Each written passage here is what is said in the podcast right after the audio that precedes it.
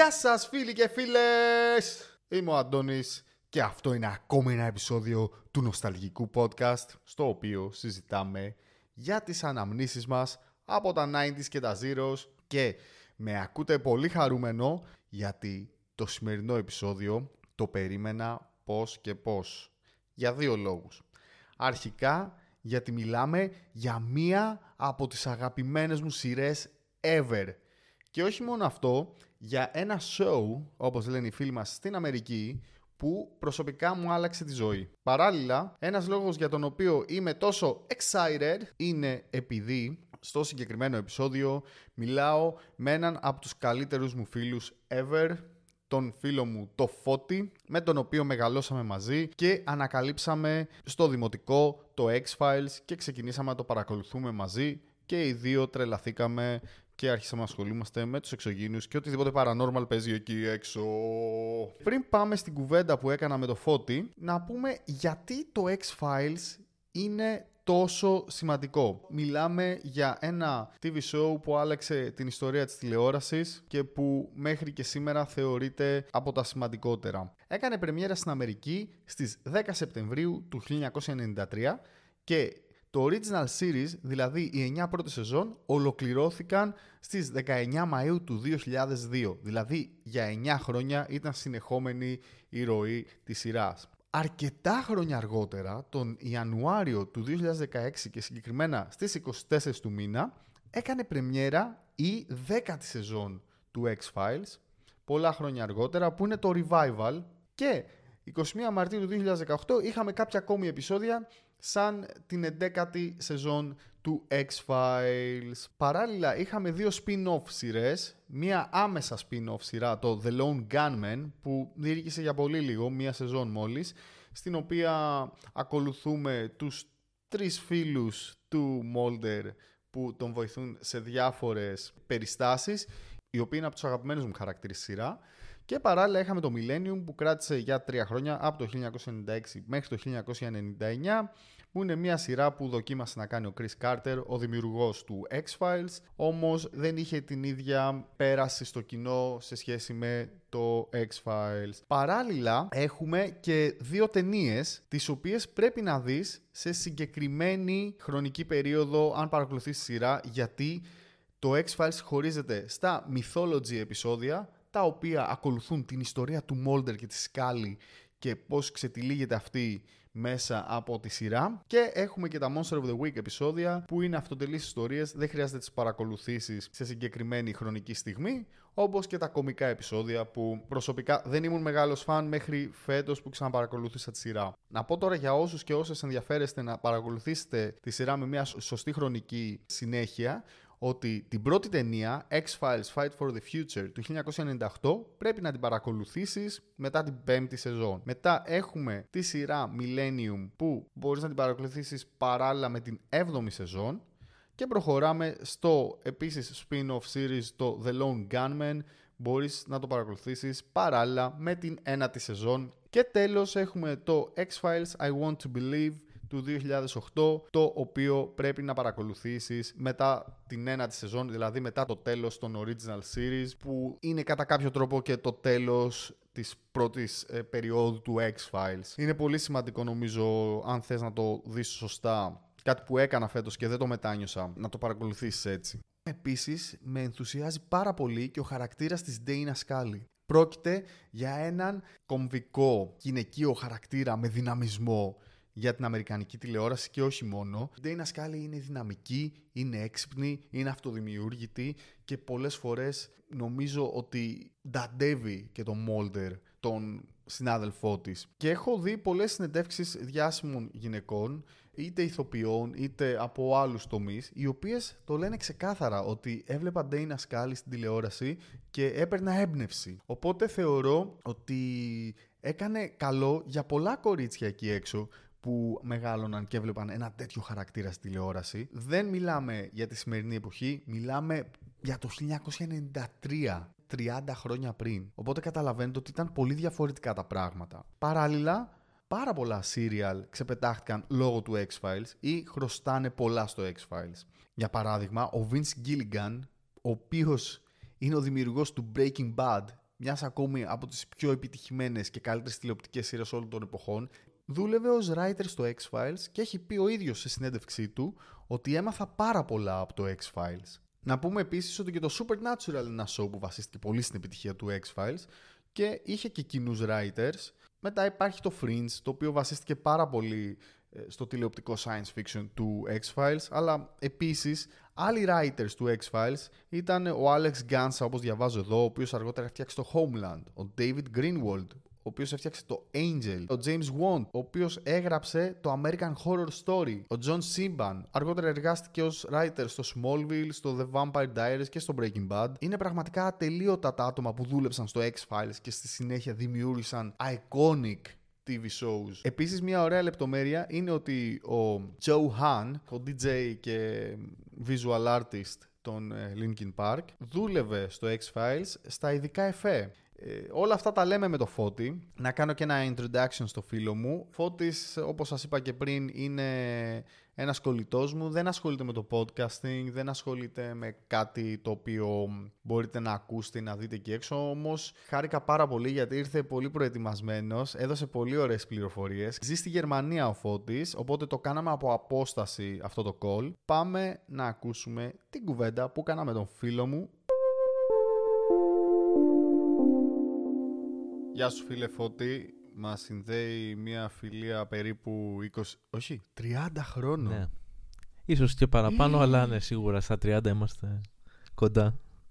Πήγα να πω 20 και ήμουν κομπλέ, αλλά τελικά είναι 30. Άμα ήμασταν 26, 27, oh. ίσως. Και να πούμε ότι η φιλία μας είναι περίπου κοντά στα χρόνια του X-Files. Ναι, και ξεκίνησε και πολύ από τα X-Files, πρέπει να πω.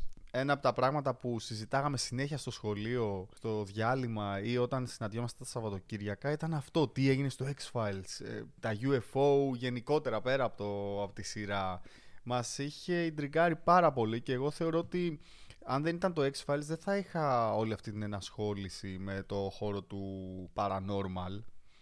Και μου, νομίζω μου άλλαξε τη ζωή και νομίζω και τη δική σου. Ναι, ε, συμφωνώ και επαυξάνω ας πούμε. Για το λόγο ότι θυμάμαι, δηλαδή οι αναμνήσεις που έχω από τα παιδικά μου χρόνια, κυρίως στα early 90s, γιατί αυτά ήταν που ζήσαμε σε μεγαλύτερο βαθμό και θυμόμαστε, ε, είναι ότι περάσαμε όλο αυτό το χρόνο με τα X-Files, ε, με κυνηγώντας την αλήθεια ας πούμε και τους εξωγήνους φτάσαμε να φτιάχνουμε περιοδικά και κόμιξ, έξω να τα θυμάσαι, τα οποία τα πουλάγαμε... Εννοείται. Θυμάμαι τα έπαιρνα στο πορτοράφτη που είχαμε εξοχικό με τον πατέρα μου και είχαμε φτιάξει stand, πουλάγαμε λεμονάδα και την εφημερίδα με τα paranormal που φτιάχναμε. Ε, στη, στη τελική την αγοράζαν την εφημερίδα όλη η οικογένεια αλλά Classic, ναι. ε, ελπίζω να πιστέψανε στο paranormal τουλάχιστον οι γονείς μας η αλήθεια είναι ότι έχω ακόμα σπίτι ένα πάρα πολύ ωραίο έργο τέχνης που έχει φτιάξει η μαμά σου που ήταν ε, ζωγράφος με UFO, ναι. δεν ξέρω ναι, το ναι, θυμάσαι ναι, υποθέτω, που με είχε ρωτήσει τι θες να σου ζωγραφίσω και έλεγα UFO και το έχουμε ακόμα κρεμασμένο, είναι πάρα πολύ ωραίο. Μου θυμίζει όλη αυτή την περίοδο. Νομίζω πρώτη δημοτικού πήγαμε το 92. Ναι, σωστά. Και το X-Files έκανε πρεμιέρα ένα χρόνο μετά. Ναι. Τι είναι αυτό που γουστάρεις στη σειρά, για να μπαίνουμε έτσι στο zoom σιγά σιγά; Εντάξει, η σειρά για μένα είναι η παιδική μου ηλικία, τα X-Files, και έχουν συνδεθεί έτσι. Αλλά αυτό που μου άρεσε πάρα πολύ είναι ότι τότε, back then, ήταν, βλέπανε όλοι στο σχολείο με τα animation, παιδικά, cartoon και εγώ βρήκα κάτι πιο adult να βλέπω, κάτι πιο απαγορευμένο που δεν θα με αφήναν οι γονείς μου, ας πούμε, να δω. Και Σωστό. Αυτό με τράβηξε πάρα πολύ στο να μπω στο χώρο των X-Files. Και βλέποντας ένα-δύο σαν επανάσταση κατέληξα να γίνομαι πολύ φαν της σειράς. Ναι, μεν τρόμαζα, ήταν exciting, σου δίνει μια δυναλίνη αυτή η τρομάρα. που ναι, πολλές ναι, φορές ναι, ναι έχανε στον ύπνο σου το βράδυ, αλλά ήταν κάτι που σου που σε γέμιζε. Αυτό που είπες τώρα είναι πολύ ιδιαίτερο για δύο λόγους. Διάβαζα ότι πολλές φορές οι άνθρωποι ισχυρίζονται ότι είδαν ένα φάντασμα όταν κάνουν εξερευνήσεις ή κάτι περίεργο γιατί τους αρέσει ο φόβος, τους αρέσει να, φοβα... να φοβουνται Ναι. Τώρα δεν είμαι αυτό που είπες και νομίζω ότι στην παιδική μας ηλικία αυτό το απαγορευμένο ήταν που μας τραβούσε περισσότερο Και επίσης, επειδή την ξαναείδα πρόσφατα τη σειρά, όπως νομίζω κάνεις και εσύ αυτή την περίοδο. Ναι, σωστά. Αν δεν κάνω λάθος. Βλέποντα την ε, σήμερα, καταλαβαίνω ότι δεν είναι σειρά για παιδιά. Έχει πολύ σκληρά επεισόδια. Και μάλιστα, αν θυμάσαι, είναι ένα επεισόδιο που λέγεται Home. Αν δεν κάνω λάθος, πρέπει να είναι στην τέταρτη σεζόν που είναι μια οικογένεια που έχει μια τερατογένεση. Ναι, The Peacock Family. Μπράβο. Αυτό το επεισόδιο διάβαζα κάποια στιγμή ότι ήταν τόσο gory, ας πούμε τόσο σκληρό, που αν δεν κάνω λάθος δεν έπαιξε στην τηλεόραση, απαγορεύτηκε. Ε, να σου πω την αλήθεια, δεν θυμάμαι αν το είχα δει στη τηλεόραση από τα DVD που νοικιάζαμε αργότερα. Ναι. Αλλά... Ή αυτά που έχεις και μου έχεις δανείσει και τα έχω ακόμα σπίτι μου. ναι, και εγώ τα πήρα στο Prime. Που θα φτάσουμε και σε αυτό το, στο σημείο της συζήτησης, το να τα βλέπεις από το Prime. ναι, ναι, ήθελα να σε ρωτήσω. Για Το Peacock Family το θυμάμαι να το βλέπω. Δεν θυμάμαι πού το είδα, αν ήταν στη TV ή σε DVD, αλλά θυμάμαι ότι ήταν πάρα πολύ σοκαριστικό. Ναι, ακόμα και σήμερα. Ναι, και ίσως πιστεύω δεν το είχα δει τότε. Μπορεί να το είχα δει πιο ναι, μετά. ναι. Υπάρχουν κάποια επεισόδια που ξεχωρίζεις; Ποια είναι ας πούμε τα top 3 σου, top 4, όσα θες; Ε, Έχω πάρα πολλά επεισόδια που μου αρέσουν. Μμμ. Ε, αυτό που μου άρεσε πάρα πολύ ήταν ε, το Pusher. Μου άρεσε. Που ήταν ένας από τους αγαπημένους μου κακούς κιόλας. Ο Μοντέλ. Αυτός που μπορούσε και με τη φωνή του μόνο σε έκανε να κάνεις ε, διάφορα σαδιστικά Α, πράγματα. ναι. Και σκοτών αστυνόμου και FBI agents και όλα τα σχετικά. Α, αυτός με έχει σοκάρει από την άποψη ότι ε, αν δεν κάνω λάθος πρέπει να είναι στη τρίτη σεζόν Ή- ήταν ότι δεν μπορούσες κάπως να το αντιμετωπίσεις. Γιατί με το που ξε, ξεκίναγε να σου μιλάει ήταν- ήσουν under his spell. Άλλα δύο πολύ μεγάλα επεισόδια που τα θυμάμαι ακόμα με τα αισθήματα που είχα όταν ήμουν στην παιδική ηλικία είναι α, το Squeeze από την πρώτη σεζόν με τον Tooms. Να πούμε ότι ο... Συγγνώμη Ναι. σε διακόπτω, να πούμε ότι ο Tooms είναι νομίζω πιο αγαπητός κακός ever στο κοινό για τα... του X-Files. Ναι. Ε, λογικό. Και γι' αυτό επέστρεψε κιόλας αργότερα. Ναι. ναι, ναι, είχε κι άλλο ένα επεισόδιο. Και ο Μοντέλ είχε άλλο ένα επεισόδιο που το, έτυχε να το δω και σήμερα κιόλας. Όντως. Ναι, που ήταν η, μια αδελφή του που, twin ε, sister που δεν είχαν, δεν ξέραν ότι, υπήρχε, υπήρχε, ότι ήταν αδέλφια. Το έμαθε αυτή όταν είχε φυλακιστεί αυτός και συνέχιζε ξέρεις, έτσι στους υπνοτισμούς, είχε το ίδιο πρόβλημα. Αλλά ο Tooms, ναι, για μένα ήταν ε, φανταστικός κακός επίσης. Δηλαδή θυμάμαι ότι κοίταγα Ναι, στα ναι. δωμάτια αν είχε από κάπου να μπει να με σκοτώσει το βράδυ θα κοιμόμουν.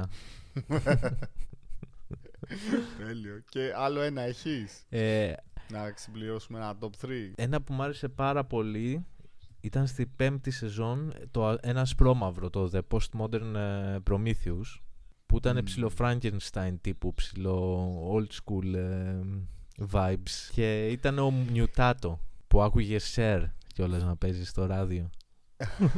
Είσαι απίστευτος γιατί θυμάσαι τίτλους, ονόματα. Εγώ είμαι πολύ κακός σε αυτά. Αλλά να σου πω ότι το Pusher, ε, σύμφωνα με το tvguide.com, είναι το δεύτερο Ναι, καλύτερο επεισόδιο του X-Files ever. nice. Οπότε συμφωνεί πολλοί κόσμος μαζί σου. Να πούμε το top 5 που έχει εδώ η συγκεκριμένη λίστα είναι το How the Ghosts Stole Christmas. Θυμάσαι που ήταν σε ένα σπίτι, Ναι. νομίζω, αν δεν κάνω ναι, λάθος. επίσης πολύ καλό επεισόδιο. Αυτό μου θύμιζε δικά μου όνειρα που άνοιγες πόρτες και είχε τείχο από πίσω Μπράβο, και μετά μπράβο. άνοιγες, αλλά ήταν κάτι άλλο. Ναι. Νούμερο 4 ήταν ε, από την πρώτη σεζόν, 8ο επεισόδιο, νομίζω top X-Files επεισόδιο, το Ice, από τα δικά μου αγαπημένα. Ωραίο, ναι. The Thing. Ε, είναι συνήθως. ένα ομάζ ε, στο The Thing, Ναι. Την ταινία. Νομίζω το X-Files στη συνέχεια έκανε πολλά ομάζ, όπως και αυτό που είπες εσύ, το Ασπρόμαυρο για παράδειγμα. Νούμερο 3 είναι το Bad Blood. Νομίζω είναι ένα από τα αστεία επεισόδια. Αν δεν κάνω λάθος ήταν αυτό το επεισόδιο που ήταν ένας λικάνθ... ε, όχι λικάνθρωπος, ένα βαμπύρ. Ένας που πήγαινε delivery pizzas. Α, μπράβο ρε εσύ. Τώρα που τα ξαναβλέπω μου έχει ξεφύγει αυτό, δεν θυμάμαι τώρα. με τα πράσινα ναι, μάτια. ναι, ναι, ναι, ναι. Νούμερο 2 είναι το Pusher. Σεζόν 3 έχεις δίκιο επεισόδιο 17. Και νούμερο 1, σύμφωνα με αυτή τη λίστα πάντα, έτσι, είναι το Clyde Brackman's Ναι. Final Res- ε, Repose. Σεζόν 3, episode 4. Ή- Ήθελα και εγώ να το βάλω. Ήταν πολύ κοντά στη λίστα αυτό. Εμένα να σου πω τώρα ένα top 3 επίσης είναι σίγουρα το Ice για μένα. Ένα από τα top επεισόδια. Μ' αρέσει πάρα πολύ αυτό το παιχνίδι που γίνεται με το μυαλό τους και το ποιος είναι infected, ποιος δεν είναι infected. Μμμ. Οπότε θα βάζα αυτό το στο νούμερο 3. Στο νούμερο 2 θα βάζα το επεισόδιο που πάλι. Μ' αρέσουν όταν τους απομονώνουν του, το Μόλτερ και τη Σκάλη με κάποιον άγνωστο. Ναι. Οπότε στο νούμερο 2 θα βάλω το επεισόδιο με τα πράσινα μυγάκια στο δάσος. Δεν θυμάμαι πώς λέγεται το επεισόδιο. Μπράβο, που ναι, είναι από ναι, τα ναι. classic που έφτιαχναν ένα κουκούλι και έμπαινε μέσα. Και θα έβαζα στο νούμερο 1 εγώ. ε, ε, όχι στο νούμερο 1, στο top 3 το συμπληρώνω τέλος πάντων με ένα επεισόδιο που μου άρεσε πάρα πολύ γιατί είναι από τους αγαπημένους μου χαρακτήρες στη σειρά. Είναι το Musings of a Cigarette Smoking Man που είναι η ιστορία με όλα τα πράγματα που έχει κάνει στο παρελθόν, το παρελθόν του Cigarette Smoking Man. Είναι ο αγαπημένος μου χαρακτήρας ο, Ο Cigarette Smoking φίλε. Man, ναι, και εμένα είναι ο αγαπημένος μου. Για μένα από τους μεγαλύτερους villain και ο πιο interesting. Όχι μόνο στα X-Files, Ναι. γενικά στο Hollywood και στο σινεμά και στη τηλεόραση. Φτάνεις σε σημεία να λες είναι καλός. Ναι. Μετά φτάνεις σε σημεία να λες όχι με κορόιδεψε. Δεν γίνεται. Μετά φτάνεις πάλι σε σημείο να λες ρε μπας. Και παίζει αυτό το παιχνίδι που γενικά ο Chris Carter, ο δημιουργός του X-Files, το κάνει γενικότερα με πολλούς χαρακτήρες. Δηλαδή, ε, σε έχει βάλει σε αμφιβολία από τον Cigarette Smoking Man μέχρι τον Deep Throat Μμμ. ή τον X. Επίσης φοβεροί χαρακτήρες. Έχει τρομε... ε, το... Αυτό είναι, έχει τρομερούς χαρακτήρες γύρω στο σύμπαν του. Δηλαδή και ο Skinner είναι καταπληκτικός χαρακτήρας. Ο Κράιτσεκ. Ο... Και αυτόν κάποια στιγμή Κράιτσεκ, άλλος βίλεν ακραίος. Νομίζω γενικότερα ε, έχει παίξει πολύ καλή μπάλα στο universe του το X-Files. όχι μόνο έχει παίξει καλή μπάλα, είναι ότι κατάφερε να τους χτίσει όλους αυτούς τους χαρακτήρες. Δηλαδή αφιερώνει κάθε ένα-δύο Ναι. επεισόδια σε κάθε σεζόν που ήταν γύρω από συγκεκριμένους χαρακτήρες. Το επεισόδιο δεν ήταν γύρω από τον Mulder και τη Σκάλη.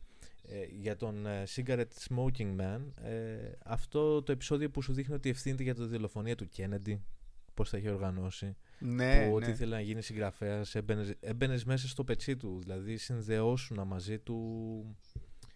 Ε, τον ένιωθες. Συναισθηματικά, πώς να σου το πω. Ισχύει. Δηλαδή έλεγες γιατί ρε γαμώτο, α, μακάρι να ξεφύγει.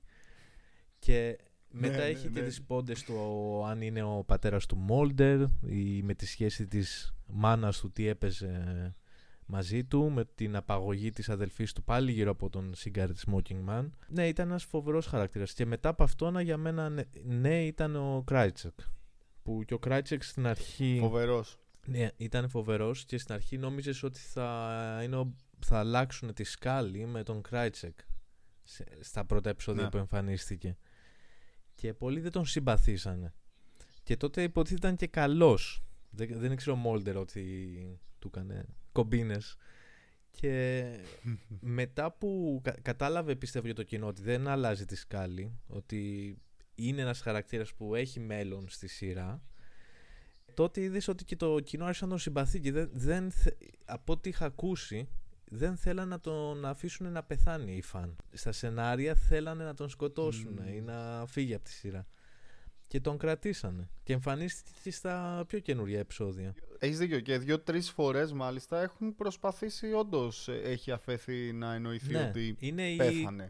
η κατσαρίδα του X-Files όπως ε, λέγανε. Τέλειο.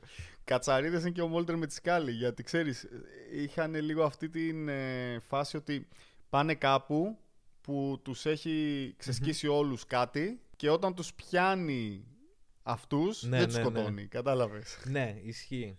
Όπως και το επεισόδιο με το πλοίο με, που γι- γινόντουσαν όλοι ε, μεγάλοι σε Μμ. ηλικία. Μπράβο, αυτό, αυτό επίσης ήταν μπράβο. από, από τα επεισόδια που είδα πρόσφατα και είχα ψηλό σοκαριστεί από την αγωνία, ξέρεις. Τώρα εντάξει, spoiler alert. Όλοι φαντάζομαι έχουν δει X-Files που ακούν αυτό το επεισόδιο. Ε, ξέρεις ότι φτάνουν σε μια σεζόν πιο κάτω, ας πούμε. Όμως και πάλι λες, είναι το X-Files. Μπορεί να είναι ως φάντασμα ή μπορεί να ε, πεθάνει και να αναστηθεί. Ξέρω εγώ, γίνονται που λίγο ως πολύ έχει γίνει μια Ναι. φορά για τον Μόλτερ. Μα Δύο. και η Δεν Σκάλη ξέρω στην αρχή, πόσες. δηλαδή και με το- όταν είχε το καρκίνο, που όλοι νομίζαν ότι θα πεθάνει από καρκίνο η Σκάλη και στο τέλος ε, miraculously σώθηκε, πάλι υπήρχε αυ- αυτή η ανησυχία για το αν θα ζήσει ή θα πεθάνει. Και- Αλλά κατά βάθος ήξερες ότι δεν πρόκειται να πεθάνει. Τώρα που έχεις γυρίσει πίσω και το ξαναπαρακολουθείς, τι παρατηρήσεις έχεις κάνει σε σχέση με, με τη σειρά; Δηλαδή βλέπεις κάποια πράγματα διαφορετικά; Ε, εντάξει, κοίτα, οι, οι συνδυασμοί και οι συσχετήσεις ας πούμε που κάνεις με διάφορα πράγματα όπως ε, για παράδειγμα περάσαμε όλοι το COVID που ήταν μια ακραία περίπτωση που δεν είχαμε ζήσει ποτέ στη γενιά μας Ναι. ε, πανδημίες και υπήρχε όλη, όλη αυτή η βαβούρα με τα εμβόλια. Για το αν μας κάνουν κακό ή καλό ή κάποιοι δεν τα θέλαν, Μμμ. άλλοι τα θέλαν. Και το ίδιο πράγμα έβλεπα και μέσα τώρα που ξανά έβλεπα τα X-Files είδα το- ένα επεισόδιο που η Σκάλη τσέκαρε κάτι με τα εμβόλια. Δεν θυμάμαι τώρα να σου πω την Μμμ. αλήθεια ακριβώς. Αλλά βρήκε ότι με αυτά η κυβέρνηση μας ε, αριθμοθετεί Μάλιστα είναι και σε δύο επεισόδια η φάση αυτή. Ναι. Να επιστρέφει κάποια στιγμή. Και τώρα που τα ξαναβλέπω κάνω αυτούς τους σχετισμούς με την κυβέρνηση, με το, αυτό το governmental παιχνίδι που πλάσαρε πολύ και το X-Files. Α- Αλλά Μμ. τότε δεν, δεν κόλλαγα πολύ σε αυτά. Δηλαδή κόλλαγα στα monster Ναι. episode. Είναι κάποια επεισόδια ακόμα που τα βάζω να τα δω και τα θυμάμαι λες και ξέρεις. Ναι. λες και τα έχω ισχύει, δει ισχύει. μισό εκατομμύριο Θες. φορές. Τα πιο πολλά από αυτά είναι monster episodes. Τα Δηλαδή- Monster of the Week, ας πούμε, που λένε. Ακριβώς. Τα αυτοτελή. Ναι, ναι. Δηλαδή αυτό που με τον ε, Jack Black και τον Giovanni Ribisi με τις αστραπές που, με το, Τέλειο. Που ήταν στα arcade games που και αυτό μου άρεσε πάρα πολύ. Όταν το έβαλα τώρα να το ξαναδώ με το που είδα τα πρώτα δευτερόλεπτα κατάλαβα ποιο επεισόδιο είναι και τι γίνεται ακριβώς στους διαλόγους. Ενώ όταν βάζω να δω επεισόδια που είναι πιο ας πούμε ψαγμένα στο σενάριο, Μμμ. όχι Monster of the Week, το main theme Mythology που λένε. Ναι. Τα Mythology episodes. Αυτά είναι τα οποία τώρα τα βλέπω με άλλο μάτι τελείως από ότι όταν τα βλέπα Ναι. πιτσιρικάς. Εμένα αυτό που μου έκανε εντύπωση τώρα βλέποντάς τα είναι... Καλά, μου κάναν πολλά πράγματα εντύπωση. Ένα από αυτά είναι ότι πλέον, επειδή μέσα στα χρόνια έκατσα, διάβασα, ασχολήθηκα πάρα πολύ με τον κόσμο των θεωριών συνωμοσίας και των αστικών μύθων, βλέπω ότι τα επεισόδια όλα είναι βασισμένα σε αληθινές θεωρίες συνωμοσίας και αληθινούς αστικούς θρύλους. Παλιά νόμιζα ότι α, είναι στη φαντασία του Chris Carter. Ο Chris Carter, ας πούμε, σκέφτηκε αυτό το τέρας. Τα μισά και παραπάνω τέρατα, τα Monster of the Week και στο Mythology, η, η βάση της ιστορίας του Mythology είναι βασισμένη σε πολύ συγκεκριμένες ε, θεωρίες συνωμοσίας. Επίσης, δεύτερο πράγμα που μου έχει κάνει τρομερή εντύπωση είναι ότι η ομάδα που έχει από πίσω το X-Files πρέπει να έχει κάνει τρομερή δουλειά. Δηλαδή, η επιστημονική έρευνα είναι ακραία που έχουν ρίξει. Ναι. Σε κάθε επεισόδιο αναφέρανε 15.000 τεχνικούς όρους και ιατρικούς όρους. Είναι απίστευτο. Έχω όμως και κάποια αρνητικά που μέσα σε εισαγωγικά ρε παιδί μου που με χαλά... όχι δεν με χαλάσανε που ξεχώρισα ας πούμε μέσα στη σειρά. Π.χ. θεωρώ ότι οι δύο πρώτες σεζόν επειδή έχει περάσει πάρα πολύ μεγάλο χρονικό διάστημα από τότε προφανώς έχει κάποια οπτικά εφέ ας πούμε που είναι δύσκολο να τα παρακολουθήσει σήμερα που έχουμε δει ας πούμε τώρα CGI από άλλο πλανήτη. Το ένα είναι αυτό που οκ αυτό πες το ξεπερνάς και το άλλο είναι ότι έχουν, έχουν κάποια επεισόδια τα οποία νομίζω ότι τα ερωτήματα που θέτουν έχουν πλέον απαντηθεί και έχουν εξηγηθεί και είναι λίγο πιο old school όπως παρά, για παράδειγμα ένα επεισόδιο το, που λέγεται Space με εκείνο το πρόσωπο στον Άρη το Ghost on the Space κάπως Μπράβο, έτσι ναι, ναι, λέγεται. ναι, ναι, ναι. Αυτό το επεισόδιο νομίζω είναι πλέον πολύ ξεπερασμένο. Είναι από την πρώτη σεζόν. Okay, ξέρεις, δηλαδή, το μόνο έτσι που σκέφτηκα, ειδικά όσο προχώραγε το X-Files, είναι ότι στην αρχή ο Μόλτερ μου έσπαγε τα νεύρα γιατί έπεφτε κάτω το στυλό του. Α, εξωγήινη. Ε, Σκόνταφτε στο δρόμο. Α, φαντάσματα. Ξέρεις, δεν έλεγε σκόνταψα.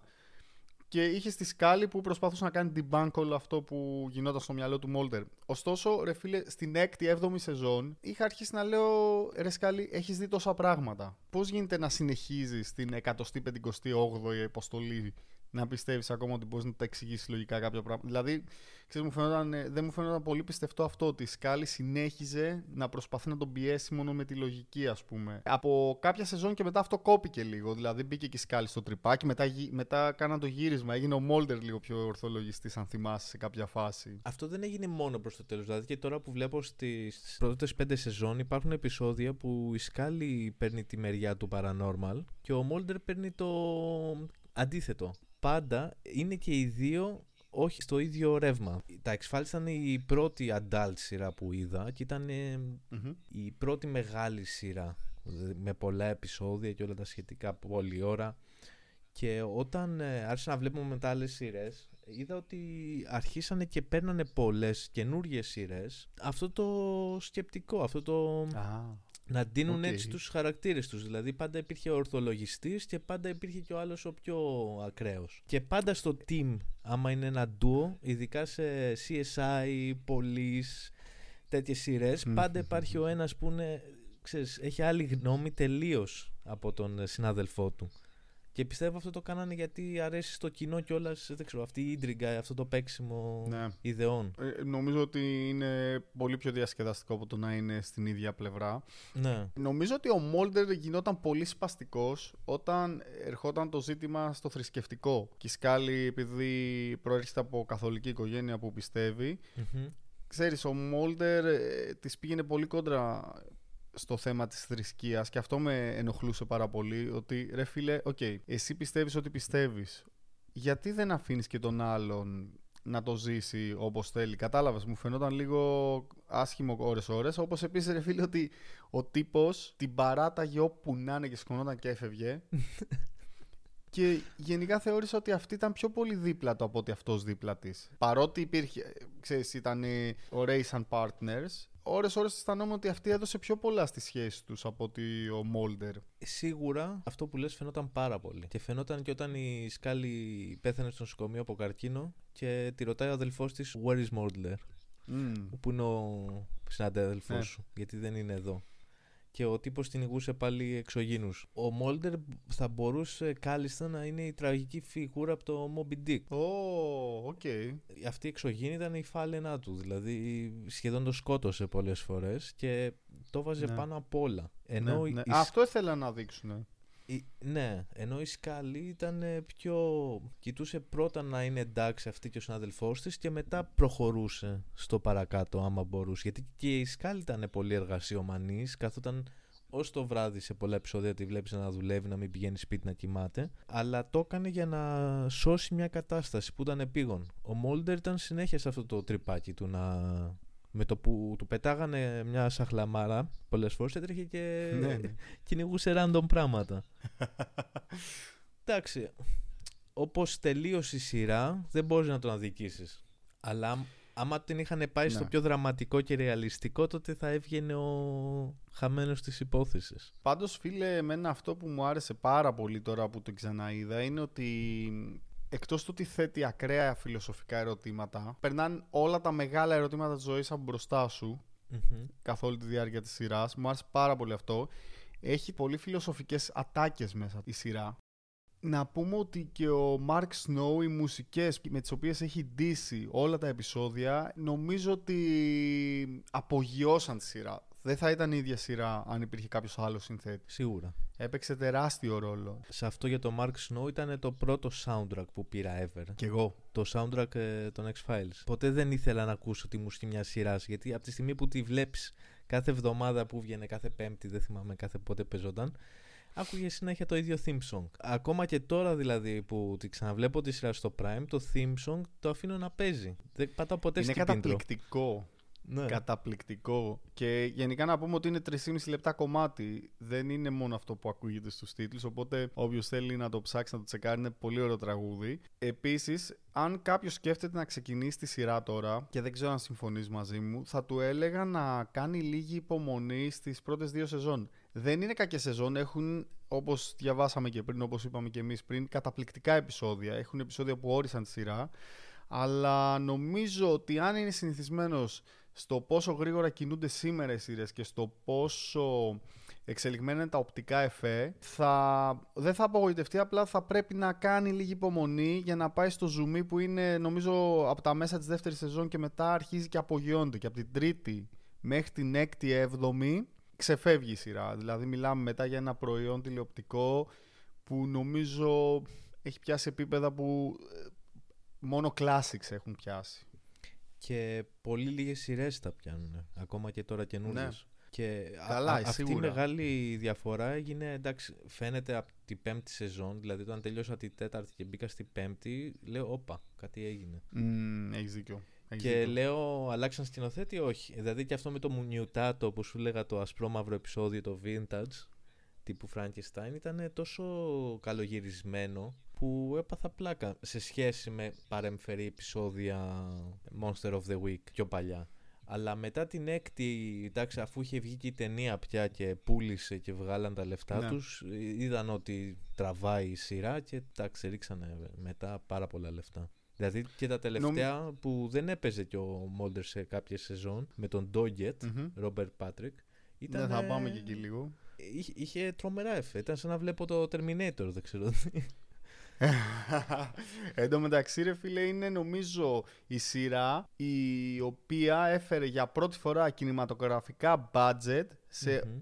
single επεισόδια. Θυμάμαι να το διαβάζω αυτό κάπου το 98-99-2000, κάπου εκεί και συμπέ- συμπίπτει με τη σεζόν που λες. Άλλαξε την τηλεόραση στο X-Files. Και θέλω τώρα να σου κάνω μια μεγάλη ερώτηση, γιατί έχουμε τα Monster of the Week επεισόδια, έχουμε τα Mythology επεισόδια, αλλά έχει κάνει αυτή η σειρά κάτι καταπληκτικό. Έχει τα χιουμοριστικά επεισόδια. Τα οποία για όσους δεν την έχουν δει ή δεν θυμούνται είναι ολόκληρα επεισόδια στα οποία απλά τρολάρουν τον εαυτό τους, τα X-Files, τρολάρουν τους τηλεθεατές. Είναι κομικά επεισόδια, είναι στα όρια της χαζής κομμωδίας, αλλά επιτιδευμένα χαζής. Κατάλαβες; Μμμ. Ναι. Και νομίζω ότι εσύ είσαι φαν αυτής της πλευράς του X-Files, αν θυμάμαι καλά.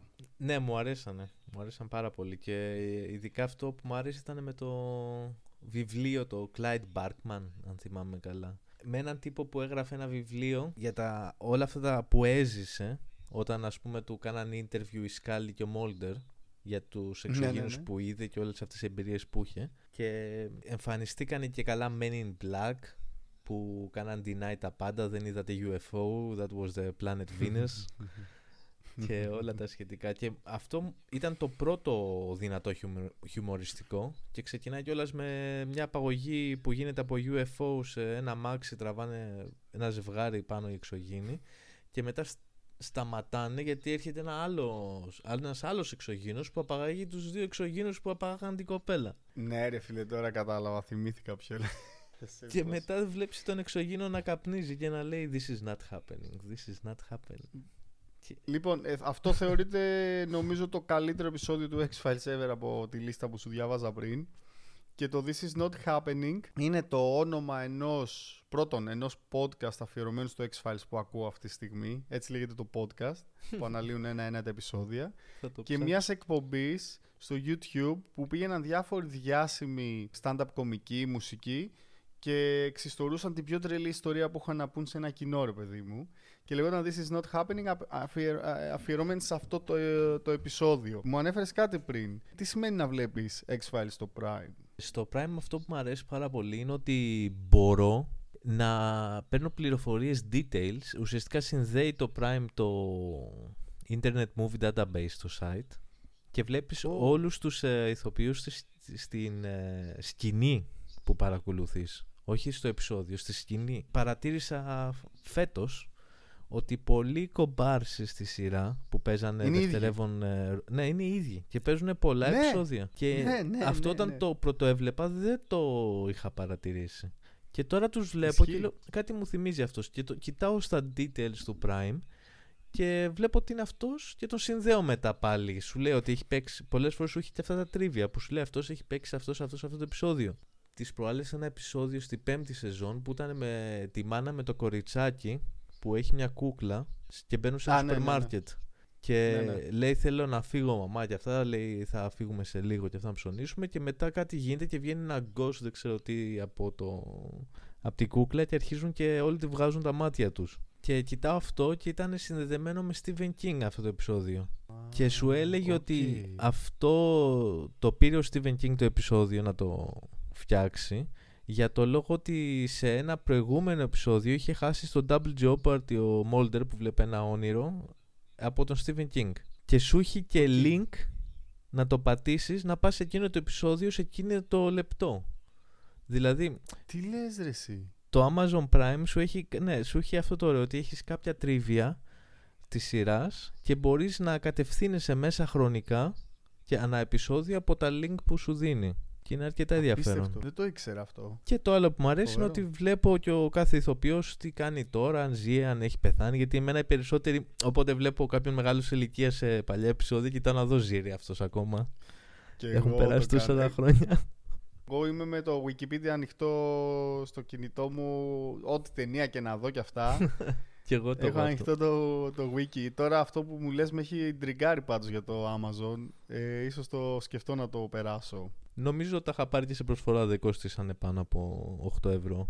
Έλα, Η ρε, σεζόν. τέλειο. Να σου πω τώρα και κάτι άλλο που ήθελα να συμπληρώσω πριν που λέγαμε για τα top 5. Θες να σου πω τα 5 χειρότερα επεισόδια του X-Files σύμφωνα με το screenrant.com. Alright, για πες, να δούμε αν θα συμφωνήσω. Λοιπόν, στην πέμπτη θέση της λίστας είναι το επεισόδιο, εγώ συμφωνώ σε αυτό, που, ε, το First Person Shooter που μπαίνουν σε ένα 3D video game και πεθαίνουμε στο game Ω, ναι, ρε, που φίλε. εμφανίζεται ένας ιός, μια τύπησα που έχουν φτιάξει σαν ιό. Κακό επεισόδιο. Νούμερο 4 είναι το Babylon. Είναι από, την, ε, από τις νέες σεζόν που είναι ο, ο Molder με ένα καπέλο καουμπόικο και χορεύει σε μια πίστα με πολύ κόσμο που νο- δεν θυμάμαι τώρα τι γίνεται ακριβώς σε αυτό το επεισόδιο. Το νούμερο 3 είναι το Space. Εγώ θα το βάζω στο νούμερο 1 από τα χειρότερα επεισόδια του, το χειρότερο επεισόδιο, ως το χειρότερο επεισόδιο του X-Files. Στο νούμερο 2 είναι το Fight Club. Το θυμάσαι που ήταν οι δύο παλαιστές; Το Fight Club, να σου πω την Που τα αλήθεια, είχαν με δύο δίδυμες. δεν το θυμάμαι και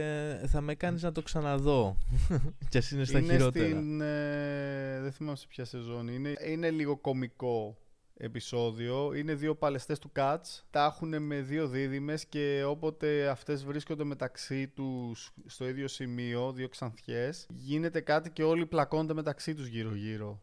Με πιάνεις αδιάβαστο γιατί δεν το θυμάμαι καθόλου και νομίζω ότι άμα το δω θα είναι καλή εμπειρία για μένα γιατί θα είναι ένα X-Files που δεν θα θυμάμαι. βάλτο, βάλτο. Ε, Fight Club είναι εύκολο να το, να το θυμάσαι. Και το χειρότερο είναι το Teso dos Bichos. με κάτι αρχαιολόγους που ήταν. Δεν θυμάμαι τις καθόλου. γάτες. Α, μπράβο, ναι, ρε, εσύ, με τις γάτες ήτανε. Ναι. Το θυμάμαι αρκετά γιατί είναι από τα επεισόδια που πάντα το έκανα fast forward όταν το ξανάβλεπα. Και εγώ το είδα, δεν ήταν ε, κάτι το ιδιαίτερο. Οπότε αυτά είναι τα πέντε χειρότερα επεισόδια σύμφωνα με αυτή τη λίστα. Ναι. Το Babylon απ' την άλλη μου άρεσε να σου πω την αλήθεια παρόλο που ήταν ε, μες στα χειρότερα. Εμένα επίσης δεν μου άρεσε καθόλου εκείνο το επεισόδιο με τα όρατα ζώα. Δεν το κατάλαβα ποτέ. Θυμάσαι που ήταν κάτι αόρατα ναι, ναι, ζώα ναι, που με το, πάταγαν με το, που κόσμο, ξεκινάει με κάτι τον ελέφαντα που τρέχει στο δρόμο. Ναι, δεν, δεν το κατάλαβα ποτέ αυτό το επεισόδιο. Μου φάνηκε πολύ weird. Οι ταινίες σου άρεσαν; Η πρώτη μου άρεσε πάρα πολύ, η δεύτερη Μμμ. δεν ξετρελάθηκα. Δεν είναι ότι δεν μου άρεσε. Ήταν σαν ένα μεγάλο επεισόδιο. Δεν ήταν ε, το σ- Ναι. cinematography που είχε η πρώτη ταινία. Που την πρώτη Ισχύει ταινία είχαμε αυτό. πάει παρέα να τη δούμε στο σινεμά, αν θυμάσαι. Το θυμάμαι, το θυμάμαι. Ακριβώς αυτό το πράγμα. Δηλαδή μου φάνηκαν σαν μεγάλα επεισόδια άλλες δύο. Ενώ η πρώτη γίνεται και χαμός, έχει πολλά εφέ, είναι καταπληκτική η ταινία. Ε, δεν έχω δει τα δύο spin-off shows που έχουν βγει. Το ένα είναι κυριολεκτικά spin-off, είναι οι The Lone Gunmen, για τους οποίους δεν μιλήσαμε, πρέπει να τους δώσουμε και ένα shout-out. Οι τρεις φίλοι του Mulder, οι Weirdos, που παιδιά κάντε skip τα 15 δευτερόλεπτα που θα ακολουθήσουν αν θέλετε. Σ- Στενοχωρήθηκα που πέθαναν. Ναι. Και εγώ πάρα πολύ. Ε, και για ε, μένα ήταν ναι, ε, δεν μου άρεσε. πολύ δυνατές φιγούρες. Ήταν πολύ... ε, Γράψαν ιστορία. Δηλαδή Ναι. ήξερες ότι οτιδήποτε χρειαστούν ήταν οι απομηχανείς θεοί στη σειρά. Ακριβώς. Α- απλά καταλαβαίνω ότι κάποια στιγμή, ρε φίλε, είπαν και οι παραγωγοί ότι ξέρεις κάτι, κάποιον πρέπει να θυσιάσουμε γιατί δεν γίνεται να μην έχει πεθάνει κανείς από όλο αυτό το arc. Πέρα από τον ε, Deep Throat. Που και αυτόν το σκοτώσαν νωρίς, ρε φίλε, για μένα. ναι, ναι, ναι. Εγώ νόμιζα ότι είναι σε πολλά επεισόδια, αλλά τελικά ο Deep Throat ήταν σε τρία-τέσσερα επεισόδια. ναι. Μου άρεσε που ερχόταν και του δίνει πληροφορίες. Και ο X ήταν τέλειος. Απλά ο Deep Throat ήταν λίγο πιο κυβερνητικός, έτσι πιο. Μου άρεσε πιο πολύ. Ο άλλος ήταν λίγο πιο action figure. Ο X κι αυτός σκοτώθηκε, αλλά έπαιξε σε πολύ Ναι. παραπάνω επεισόδια. Επίσης με τον X είχες πολύ μεγάλο αυτό το feeling του ότι δεν ήξερες αν είναι όντως καλός ή κακός. Με τον ε, Deep Throat φαινόταν ότι νοιαζόταν ε, απευθείας, δηλαδή ήταν πιο συναισθηματικός ο Deep Throat Έχεις δίκιο. προς τον ε, Molder και προς τη σκάλη. Ο X επειδή μάλλον είχε σκοτωθεί πιστεύω, γιατί εμφανίστηκε μετά το θάνατο του Deep Throat, Μμ. Ε, στην επόμενη σεζόν και ήταν, ε, το είπε και ο ίδιος, δεν είμαι σαν τον my predecessor. Α, ok, ok, ναι, δεν έχεις είμαι σαν τον προηγούμενο, είμαι πιο... κοιτάω και το συμφέρον μου, θέλω να ζήσω. Πώς σου φάνηκε η περίοδος που είχε φύγει ο Μόλντερ και είχαμε τον Agent Doggett και κάποια άλλα πρόσωπα που ήρθαν για να συμπληρώσουν το κενό του; Το καλό με αυτή την υπόθεση ήταν ότι δεν τα είδα στη τηλεόραση αυτά, τα είδα στο DVD αργότερα. Το να τα βλέπεις στη τηλεόραση θυμάσαι ότι τα κανάλια που είχαμε στην Ελλάδα σου παίζανε και επαναλήψεις το ένα μετά το άλλο μέχρι να αγοράσουν την επόμενη σεζόν. Τις πρώτες σεζόν τις είχα δει τόσες φορές και τα τελευταία δεν τα είχα δει ποτέ. Τα είδα αφού γίνανε released σε DVD και πήγα και τα νίκιασα. Λέω, όπι καινούρια σεζόν των X-Files. Μπράβο. Αυτό με έκανε να έχω την αίσθηση ότι ξέρεις τι άμα θα το τρέξω. Στο τέλος κάθισα, Ναι, ναι, ναι. κάθισα και τα είδα. Δεν είμαι από αυτούς που δεν του αρέσαν. Γιατί ξέρω που ένα μεγάλο fan base ε, Μμ. τα έχεις σβήσει τελείως αυτά από το οπτικό τους πεδίο περί X-Files. Δηλαδή δεν τα Ναι, θέλουν ναι. καθόλου. Εμένα μου αρέσανε και ο αυτός ο οποίος μου αρέσει πάρα πολύ, ο Ρόμπερ Πάτρικ. Και εμένα. Είμαι μεγάλος φαν Και του. εμένα. Σίγουρα δεν ε, είναι ο Μόλτερ, αλλά και ο ίδιος δεν ήθελε στη σειρά να είναι ο Μόλτερ και το έλεγε. Δηλαδή λέει I'm not here to replace him ε, και στη σκάλη και όλα αυτά τα σχετικά που μιλάγανε. Το καλό της, σι- της σεζόν αυτινής ήταν ότι η σκάλη πήρε το πάνω χέρι σε αυτή τη σχέση Ναι. του διδήμου. Αναγκαστικά η Σκάλη έγινε η συνωμοσιολόγος γιατί ήταν ο, ο Ντάγκετ ήταν ρε φίλε, το αντίθετο του Μόλτερ. Δηλαδή ήταν πολύ συναισθηματικός, ήταν εκεί πάντα και ήταν πάρα πολύ, προσπαθούσε να είναι ορθολογιστής Ναι.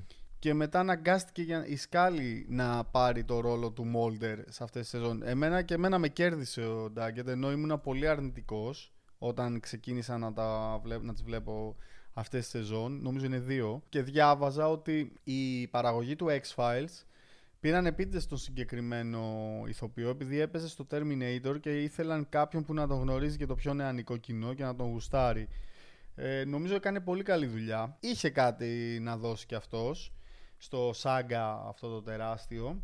Και θέλω να πάμε σιγά σιγά και στις τελευταίες σεζόν. Τις δύο σεζόν που βγήκαν το 2016 και το 2018 αντίστοιχα. Πάλι με Μόλτερ και Σκάλι σε μεγαλύτερη ηλικία, σε άλλη φάση εντελώς, αφού έχουμε δει κάτι το οποίο ήταν σαν τέλος στο X-Files. Ποια ήταν η δική σου αντίδραση, τα έχεις δει; Τα είδα όταν βγήκανε και όταν άκουσα ότι βγαίνανε πραγματικά ανυπομονούσα όσο τίποτα άλλο να τα δω. Μου αρέσανε, απλά με κάνα να νιώσω κιόλας ότι μεγάλωσα κι εγώ μαζί με τα X-Files. Μμ, Πες ότι είναι εμφανής και η διαφορά ηλικίας που σε δύο μμ.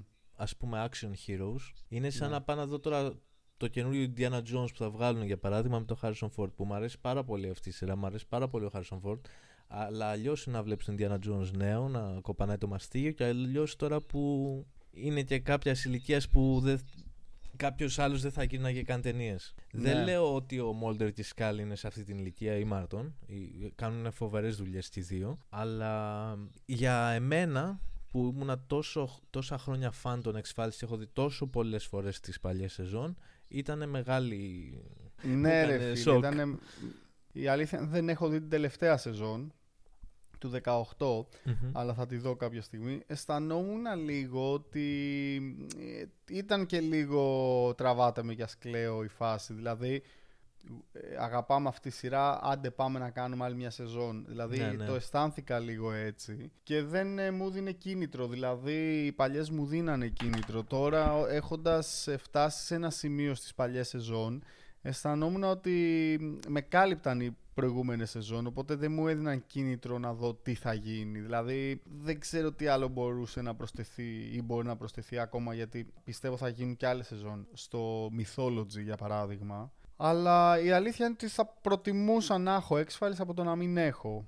Και εγώ εκεί καταλήγω στο ότι ναι πολλά πράγματα δεν μ' αρέσανε στα καινούργια αλλά είναι X-Files. Είναι, από το τίποτα είναι κάτι. Ναι ρε φίλε. Και επίσης πρέπει να πω Ναι, ότι ισχύει. από τις καινούργιες σezon ε, δεν θυμάμαι αν ήταν στη πρώτη που βγήκε ή στη δεύτερη το αγαπημένο μου επεισόδιο ήταν κομικό. Ήταν με αυτόν που... Ποιο; Werman. Αυτός ο κωμικός που έπαιζε και στα Flight of the Concords, ο Αυστραλός. Α, ναι! Με το τέρας της λίμνης Ακριβώς. φάση. Ήταν πώς Ω, ο ωραίο ήταν άνθρωπος αυτό. γίνεται τελικά άνθρωπος, αυτός ήταν ε, τέρας που γινόταν άνθρωπος. Αυτό παρόλο που είναι από τα καινούργια επεισόδια, για μένα είναι ένα από τα κορυφαία κωμικά επεισόδια μετά από αυτό που σου, που σου είπα πριν με το βιβλίο, με το συγγραφέα. Νομίζω ότι έχουμε καλύψει αρκετά ωραία το θέμα. Οπότε περνάω σε ένα σημείο του επεισοδίου που βάζουμε κάποιες βαθμολογίες με άριστα το 10. Η πρώτη βαθμολογία είναι προσωπική. Εσύ τι βάζεις το X-Files ως φώτης, πόσο σημαντικό είναι για σένα και πόσο καλό το θεωρείς; Για μένα σαν σημαντικό θα έλεγα 10, Μμμ. λόγω του ότι ακόμα μιλάμε για αυτό και κάνουμε αυτό το podcast και Ναι. όποτε και να συναντηθούμε θα, θα μιλήσουμε για τα X-Files έστω και λίγο. Γι' αυτό του βάζω 10. Για συναισθηματικούς λόγους. Σαν σειρά θα του βάζα 7,5-8 στα 10. Και πάλι Μμμ, σαν μμμ. φαν. Για το λόγο ότι α, έκανε πολλές φορές κοιλιά που όλες οι μεγάλες σειρές κάνανε. Κυρίως λόγω για των τελευταίων σεζόν και δε- εκεί που το χάσανε λίγο. Και το story και όλα. Αλλά εντάξει, τα σουλουπώσαν ουσιαστικά, άρα του βάζω ένα 7,5-8.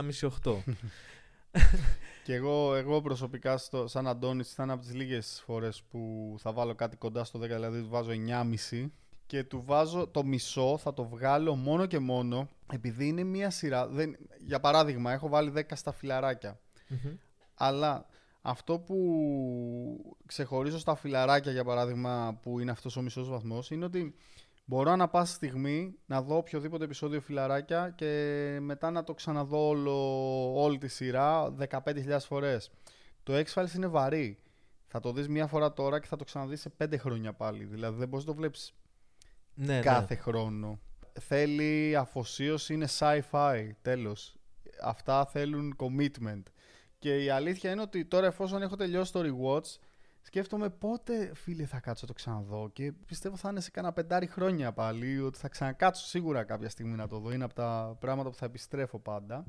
Και περνάμε στη δεύτερη είδους βαθμολογία. Με άριστα το 10, πόσο πιστεύεις ότι άντεξε στο στοίχημα του χρόνου, δηλαδή πόσο relevant είναι σήμερα γενικότερα εννοώ εκεί έξω, πόσο θα έπιανε σήμερα αν την ξεκινούσαν τη δει ένα παιδί 25 χρονών ας πούμε. Κοίτα, αυτή είναι δύσκολη ερώτηση από την άποψη ότι δεν ξέρεις άμα έβγαινε τώρα τι θα σου έδειχνε η σειρά, το budget της σειράς, εάν θα άντεχε τόσα επεισόδια και τόσα, τόσες σεζόν. Γιατί βλέπεις τώρα ότι συγκρίνουμε το X-Files με τα καινούρια budget σειρών, ε, αλλά τώρα οι σειρές είναι μισά επεισόδια η κάθε σεζόν. Έχουν διπλό χρόνο να τη βγάλουν, έχουν πολύ καλύτερη τεχνολογία και έρχεσαι πολύ πιο Ναι. εύκολα σε επαφή με CGI και οτιδήποτε. Εννοείται. Άρα Σκέψου μόνο κάτι πολύ απλό, ε, sorry που σε διακόπτω, σκέψου κάτι πολύ απλό. Σκέψου πόσο κόστιζε τότε να σηκώσει ένα ελικόπτερο, πόσο κοστίζει σήμερα να σηκώσει ένα drone. ναι. Μόνο αυτό να σκεφτείς. Για λήψη Ισχύει. τώρα που τα ελικόπτερα παίζει το μισό επεισόδιο το budget να πήγαινε στο ελικόπτερο, ας πούμε. Ναι, αυτό είναι το θέμα. Ότι είναι άλλες οι εποχές. Δηλαδή πιστεύω ότι άμα έβγαινε τώρα το X-Files πάλι θα είχε κάνει ένα impact, αλλά δεν θα είχε κάνει το impact που είχε στο χρόνο από όταν βγήκε στα 90s. Γιατί όταν βγήκε Οκ. στα 90s ήταν κάτι το τελείως new. Ε, έγινε viral το X-Files, έγινε philosophy, Ναι. έγινε η ζωή ανθρώπων που ψάχνανε μετά το paranormal. Μην ξεχνάμε comics, μπ- έγινε επεισόδιο στα Simpsons, βγήκε X-Files comics, βγήκαν X-Files βιβλία, βγήκε, Ναι, ναι, ναι. βγήκε video game. Α, Και Να το πούμε video μετά και γι' game. αυτό. Ναι, ναι. αλλά για πες μου πρώτα τη βαθμολογία σου σχετικά με το μ, πόσο relevant είναι σήμερα. Θα του βάζα ένα 8 πάλι με 9. Ναι. 8 με 9 γιατί φοβάμαι λίγο το new generation mindset. Το πώς θα αντιμετώπιζε τα... Σίγουρα Όλα δεν αυτά. θα είχες εύκολα ένα χαρακτήρα που καπνίζει μανιωδώς στην τηλεόραση σήμερα. Δεν το περνάνε αυτό εύκολα. Ναι. Που είναι το α και το ω του Του Cancer X-Files. Man. Εγώ θα έβαζα επίσης ένα 8. Ε, Είμαστε πολύ κοντά γενικά. Ε, εντάξει, μεγαλώσαμε και μαζί, οπότε το βλέπουμε με τον ίδιο τρόπο. Ξέρεις γιατί θα του βάζα 8 ρε φίλε; Γιατί μέχρι και σήμερα βλέπω ταινίες και σειρές. Ξέρω από πριν όταν βλέπω μια σκηνή ότι είναι χάρη στο X-Files. Το Fringe ας πούμε να δεις. Ναι, ναι, ναι. Εντάξει, δεκαετία σειρά και, αλλά είναι πιο καινούργια, ας πούμε. Έχει στοιχεία από το X-Files σήμερα μέσα. Ε, Ταινίες με UFO που βγαίνουν τωρινές έχουν full στοιχεία που λες είναι X-Files. Οπότε έχει αλλάξει τον τρόπο με τον οποίο γίνεται το science fiction και ειδικά οι ταινίες με εξωγήινους και οι σειράς με εξωγήινους. Και πρέπει να πούμε ότι είναι η πρώτη σειρά κιόλας που βγήκε στη τηλεόραση και είχε το main story και τα Monster of the Week. Δεν υπήρχε άλλη Μπράβο. σειρά που να το κάνει αυτό πιο πριν από τα X-Files. Και μετά δες τα Supernatural, δες τα Fringe που λες. Όλες αυτές οι σειρές Μπράβο. που βγήκανε είχαν αυτή τη πλατφόρμα. Που δεν είναι μόνο η σειρά πώς έκανε affect εμάς σαν κοινό, πώς μας επηρέασε, είναι και πώς η σειρά επηρέασε το, το cinematography και τους σκηνοθέτες και Μμ. τον τρόπο που γράφεται the television series. Δηλαδή, οι σειρές σήμερα έχουν χτιστεί πάνω σε αυ- στο τρόπο που φτιάξαν τα X-Files. Και για μένα είναι Μπράβο. ένα άλλο θέμα που λέω ρε γαμότο, ας πούμε, που μου είναι παράπονο, είναι ότι παλιά οι ηθοποιοί ξεπατωνόντουσαν. Δηλαδή, μέσα σε, έπρεπε ανά 9 μέρες να βγάζουν ένα επεισόδιο ανά 7 μέρες. Μμ. Ε, Ναι. Δουλεύαν πάρα πολλές ώρες. Παίρνανε πολύ λιγότερα λεφτά, δεν χρέωνανε κάτι τρελά ποσά που παίρνουν τώρα. Ασχέτως που μετά, εντάξει, όταν η σειρά τράβαγε μετά από 6-7 σεζόν, Εντάξει, το ναι, ναι. budget ανέβαινε. Αλλά ήταν τελείως διαφορετικός ο τρόπος αντιμετώπισης που είχαν τότε τα celebrities με τώρα. Δε- Τώρα είναι και πιο Ναι. fast food. Πώς να σου το πω, τώρα είναι πιο. Δεν, δηλαδή τώρα από τις καινούριε σειρές, ίσως επειδή είναι και πιο μεγάλος σε ηλικία, δεν έχω να πω ρε, εσύ αυτός το οποίο θα δω τι και να παίξει. Και σκέψου και κάτι άλλο, ότι και ο David Duchovny και η Gillian Anderson, παρότι ήταν δύο ρόλοι ο Mulder και Scully που θα μπορούσαν να είναι typecast, να τους θυμούνται όλοι μόνος ως Mulder και Scully, κατάφεραν να κάνει ο ένας το Californication, οπότε ξεπέρασε λίγο το saga. Ο- Δεν το ξεπέρασε, όλοι θα τον θυμούνται φυσικά ως Mulder, αλλά δεν έμεινε εκεί, έκανε κάτι που ξεπέρασε ουσιαστικά τον χαρακτήρα του Mulder και η Gillian Anderson παίζει πλέον στο Sex Education που γνωρίζει μεγάλη επιτυχία αλλά και στο The Crown που έπαιξε τη Thatcher με μεγάλη επιτυχία. Και το The Fall που Βλέπεις έκανε ότι- ήταν ε, πολύ δυναμική σειρά. Μπράβο. Οπότε βλέπεις ότι σιγά σιγά και αυτοί είναι τόσο καλοί που ξεπέρασαν όλο αυτό το, το πράγμα. Δηλαδή το Harry Potter πάντα θα λες είναι ο Harry Potter δυστυχώς. Μπράβο, μπράβο. Τους πέντε από τους έξι Μμμ. στο Friends, πέρα από την Jennifer Aniston, θα λες είναι από τα φιλαράκια, είναι ο Ross. Δεν, θα λες, δεν μπορείς να το δεις σε μια ταινία άλλη. Κι όμως ο, ο David Duchovny έπαιξε τον ε, καταραμένο συγγραφέα που κάνει όλη μέρα σεξ στο Los Angeles ας πούμε. Και έγινε Ε, και με rockstar στα μεγάλη αλήθεια ο Duchovny, πρέπει να πούμε. Α, μπράβο, ναι, είναι και σε περιοδία με την μπάντα του, κάνει διάφορα πράγματα. Ναι, ναι. Ε, αναφέραμε πριν και το παιχνίδι τώρα γιατί δεν θέλω να το αφήσουμε απ' έξω. Το είχαμε και οι δύο. Ήταν ε, παιδιά. Να πούμε για κάποιους που είναι πιο μικροί από εμάς. Επειδή και πριν λέγαμε για το βίντεο κλαμπ και αυτά. Παλιά φίλε δεν είχε ίντερνετ τύπου μπαίνω στριμάρω. Ήταν βίντεο κλαμπ και άμα δεν ήταν το DVD στο βίντεο κλαμπ, άντε να ήσουν γραμμένος και σε ένα δεύτερο, να πήγαινε στο δεύτερο πώ το έβρισκες. Και τα παιχνίδια επίσης δεν είχαμε Steam και τέτοια. CD φίλε. Και το X-Files που ήταν τεράστιο παιχνίδι ήταν 7 ή 6-7 CDs. Ήταν όσο Και το τα είχαμε πρώτα και δύο. seasons με το Molder. 7. Και ήταν με real life ηθοποιούς. Ουσιαστικά ήταν first person κάπως. Επίσης πρέπει να πούμε ότι το παιχνίδι ήταν πολύ, πρωτοπερι... πολύ πρωτοποριακό για παιχνίδι. Ναι. Γιατί ναι, πάντα ναι, ήταν παλιά πάρα λέγαμε πολύ. τα γραφικά.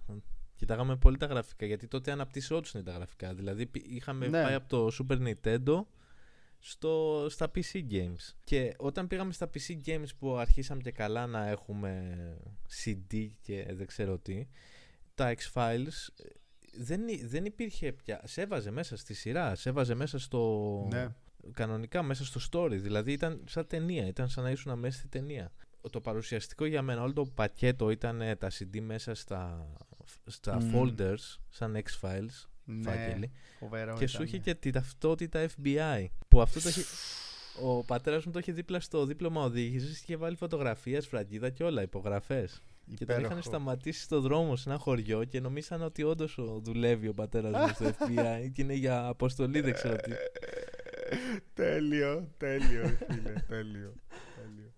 Μου άρεσε πάρα πολύ η κουβέντα σήμερα εσύ. Και να πω τώρα ότι εσύ είσαι και ναυτικός, έχεις δουλέψει αρκετά σε καράβια, έχεις δει τίποτα περίεργο πουθενά; Ε... Γιατί ταξίδευες πάρα πολύ. Δυστυχώς όχι. Περίμενα κι εγώ πολύ να δω κανένα UFO να περνάει από τη γέφυρα του πλοίου, αλλά δεν έτυχε. Πιο πολλά ε, περίεργα βλέπω τώρα σαν που δουλεύω πια στη στεριά παρά ναι, ναι. στη θάλασσα. Εν τω μεταξύ, πλέον είναι και μόδα το USO, ότι είναι όπως πάλι μας είχε δείξει το X-Files να το πούμε πολλά χρόνια πριν, ότι κατοικούν και κάτω από το νερό οι εξωγήινοι πλέον και βγαίνουν τα USO που είναι που ε, έχουν βγει κάποια βίντεο από το Αμερικάνικο πολεμικό ναυτικό που είναι πάνω στην επιφάνεια της θάλασσας ε, unidentified sea objects. Αυτό πάνω κάτω, ρε φίλε, ήταν πολύ ωραία κουβέντα. Νομίζω θα βγει από τα μεγαλύτερα επεισόδια που έχω κάνει μέχρι στιγμή σε διάρκεια. και εμένα μου άρεσε πολύ, πρέπει να πω. Και ήταν και ξέρεις, μέσα σε ώρες σχεδόν δουλειάς. Τσίμα τσίμα είχα το χρόνο. Δεν προετοιμάστηκα ναι. ιδιαίτερα. Εντάξει, το ξέρεις και ο ίδιος. Προσπαθούσα να συνδεθούμε. Πολύ καλά. Ναι, και εγώ το χάρηκα. Και υπάρχουν πολλά έτσι στα 90s που θυμάμαι που μπορούμε πολλές φορές να αγγίξουμε θέματα, σειρές, Εγώ θέλω σίγουρα να ξανακάνουμε επεισοδιάρες μαζί. Θα κανονίσουμε ναι. κι άλλα. Θα είσαι από τους regular guests αν θέλεις. Φυσικά, γιατί όχι. Τέλεια. Σε ευχαριστώ πάρα πολύ, φιλέ. Και εγώ να είσαι καλά. πούμε... Αυτή ήταν η κουβέντα που κάναμε το Φώτη για το X-Files. Ελπίζω να σας άρεσε να περάσετε καλά. Για να με ακούτε αυτή τη στιγμή, φαντάζομαι ότι περάσετε καλά ακούγοντας την.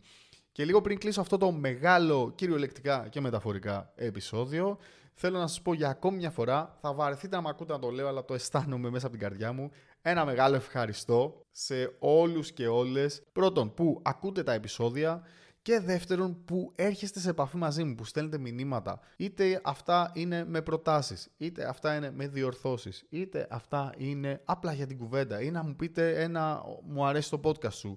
Πραγματικά με χαροποιεί πάρα πολύ αυτό και βλέπω ότι σιγά σιγά μαζευόμαστε. Εντάξει, δεν είμαστε πολύ ακόμα, αλλά η παρέα αρχίζει και μεγαλώνει και χαίρομαι πάρα πολύ γι' αυτό. Εγώ το κάνω ούτως ή άλλως αυτό το podcast για ψυχοθεραπεία. Δεν έχω απαραίτητα κάποιο σκοπό γι' αυτό, αλλά μου αρέσει, μου αρέσει έτσι που μαζευόμαστε σιγά σιγά, που ανακαλύπτω και άλλα podcast όπως τους επικείς έφηβους που είναι ακόμη ένα nostalgia podcast που μου αρέσει πολύ τώρα που τους ακούω και αλληλοταγκαρόμαστε, ταγκαριζόμαστε μάλλον. Να πω ότι έχω φτιάξει μια ομάδα στο facebook, μπορείτε να τη βρείτε, λέγεται το νοσταλγικό podcast προφανώς. Την έχω κάνει κλειστή για να μπορούμε να είμαστε χαλαροί και να αποστάρουμε διάφορα πράγματα, να είναι ελεγχόμενο όλο αυτό που συμβαίνει εκεί μέσα για εμάς και να μην υπάρχει ο κίνδυνος να γραφτούν πράγματα που δεν θέλουμε να γραφτούν να αποφύγουμε τέτοιες καταστάσεις. Επίσης μπορείτε να μας βρείτε στο Instagram και όπως λέω πάντα να μην τρώτε πολλές τσιχλόφυσκες γιατί χαλάνε τα θωτιά και να μην ξεχνάτε όλα αυτά που σας κάνουν τον άνθρωπο που είστε σήμερα.